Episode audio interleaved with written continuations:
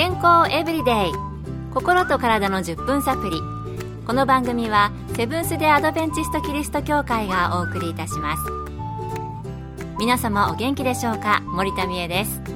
今日もあなたやあなたの大切な人の心と体の健康に役立つ情報を短い10分間にぎゅっと詰め込んでお届けします。セブンス・デ・アドベンチスト・キリスト教会は社会奉仕をモットーに世界中で病院や学校も運営しています。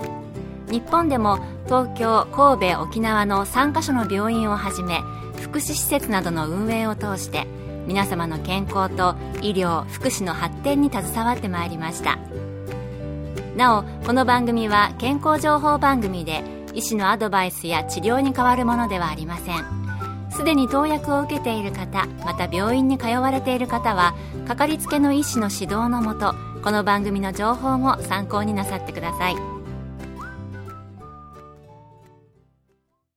さて私の知り合いの話ですが母親が心配性で些細なことで悩んで困っているそうです。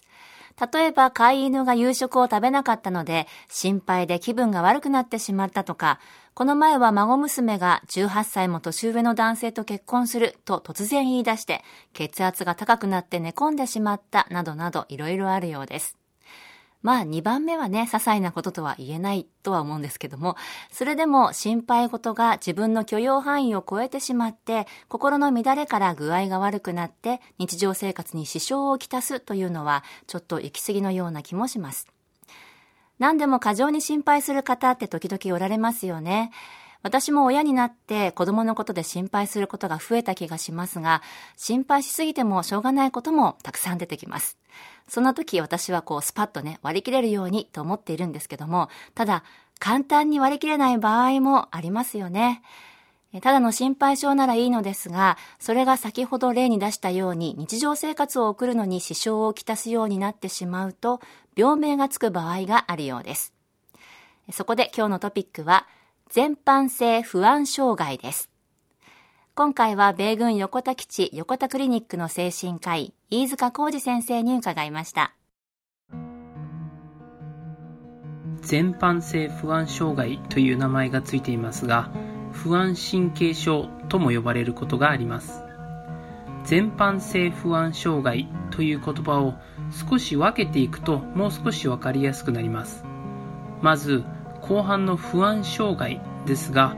これは特に理由のない、もしくは理由は見つかったけれどそれに対して必要以上に不安になってしまい日常生活に影響が出てしまうという時に不安障害となります。そして全般性不安障害の最初の全般という言葉ですが、これは特定の理由ではなく、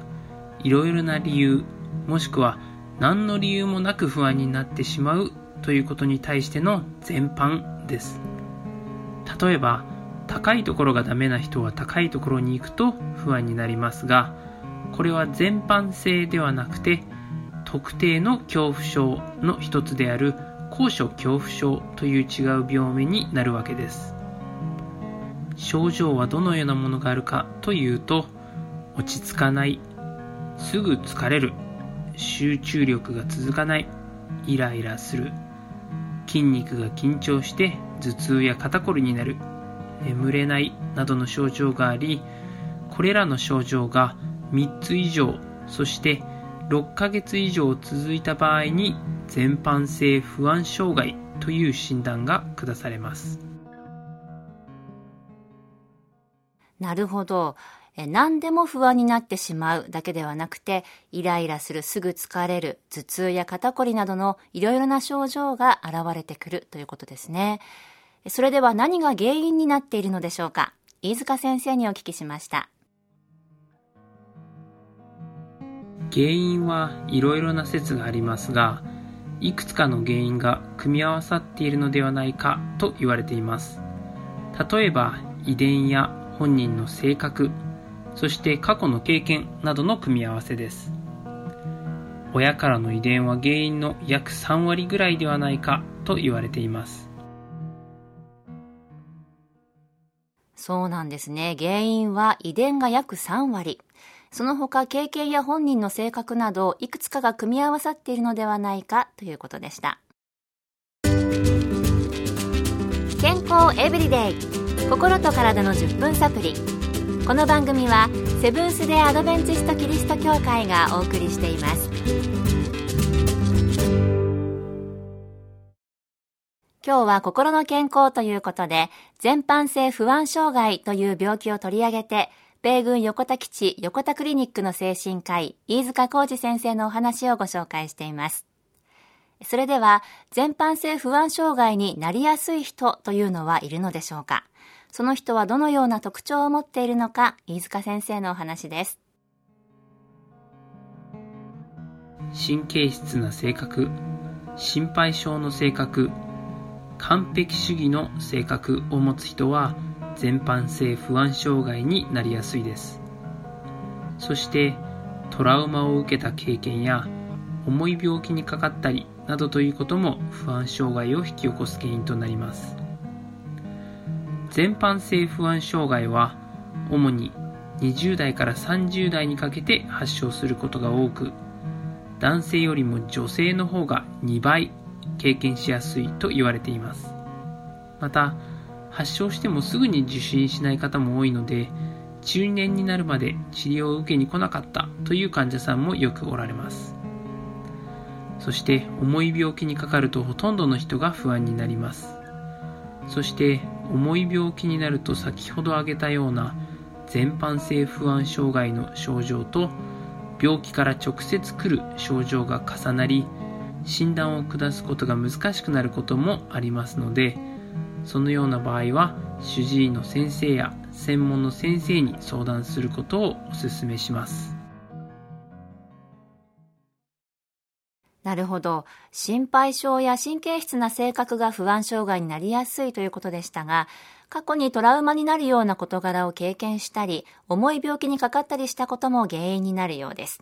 そして若い時に発症することが多く、女性は男性の2倍発症率が高いということでしたね。明日は引き続き治療や予防、そしてご本人だけでなく周りの人の対応などについて伺う予定です。明日もぜひお聞きください。今日の健康エブリデイいかがでしたか？番組に対するご感想やご希望のトピックなどをお待ちしています。さて最後にプレゼントのお知らせです。今月は抽選で10名の方に Bluetooth スピーカーをプレゼント。スマホやパソコンにつないでラジオや音楽を高音質で楽しむことができる小型防水の便利なスピーカーです。